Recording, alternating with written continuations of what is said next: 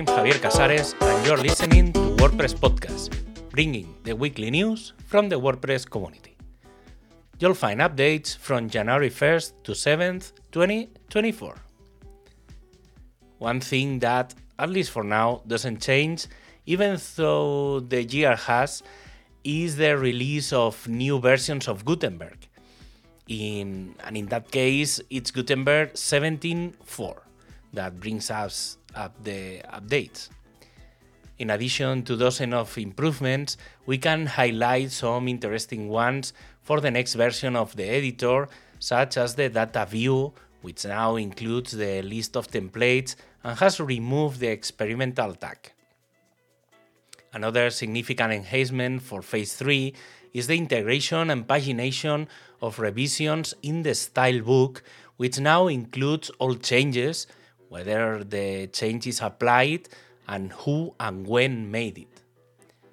Another feature that some were missing is the ability to have more control over the background image of blocks, now with size and repetition controls.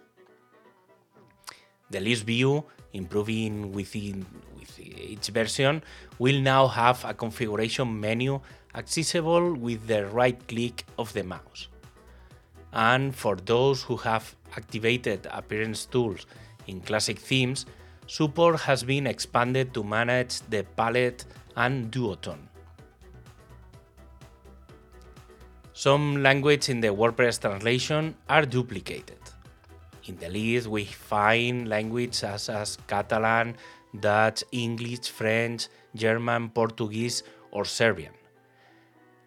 In each of the duplicated languages, mainly due to the presence of some variant, as both as variant and a separate language, or containing a formal and default version, the decision has been made to, in each case, hide some of these languages from the consistency tool list. Finally, this podcast is distributed under the EUPL license. For more information and links, please visit wordpresspodcast.org or follow the content also in Catalan, Spanish, and French. Thanks for listening, and until the next episode,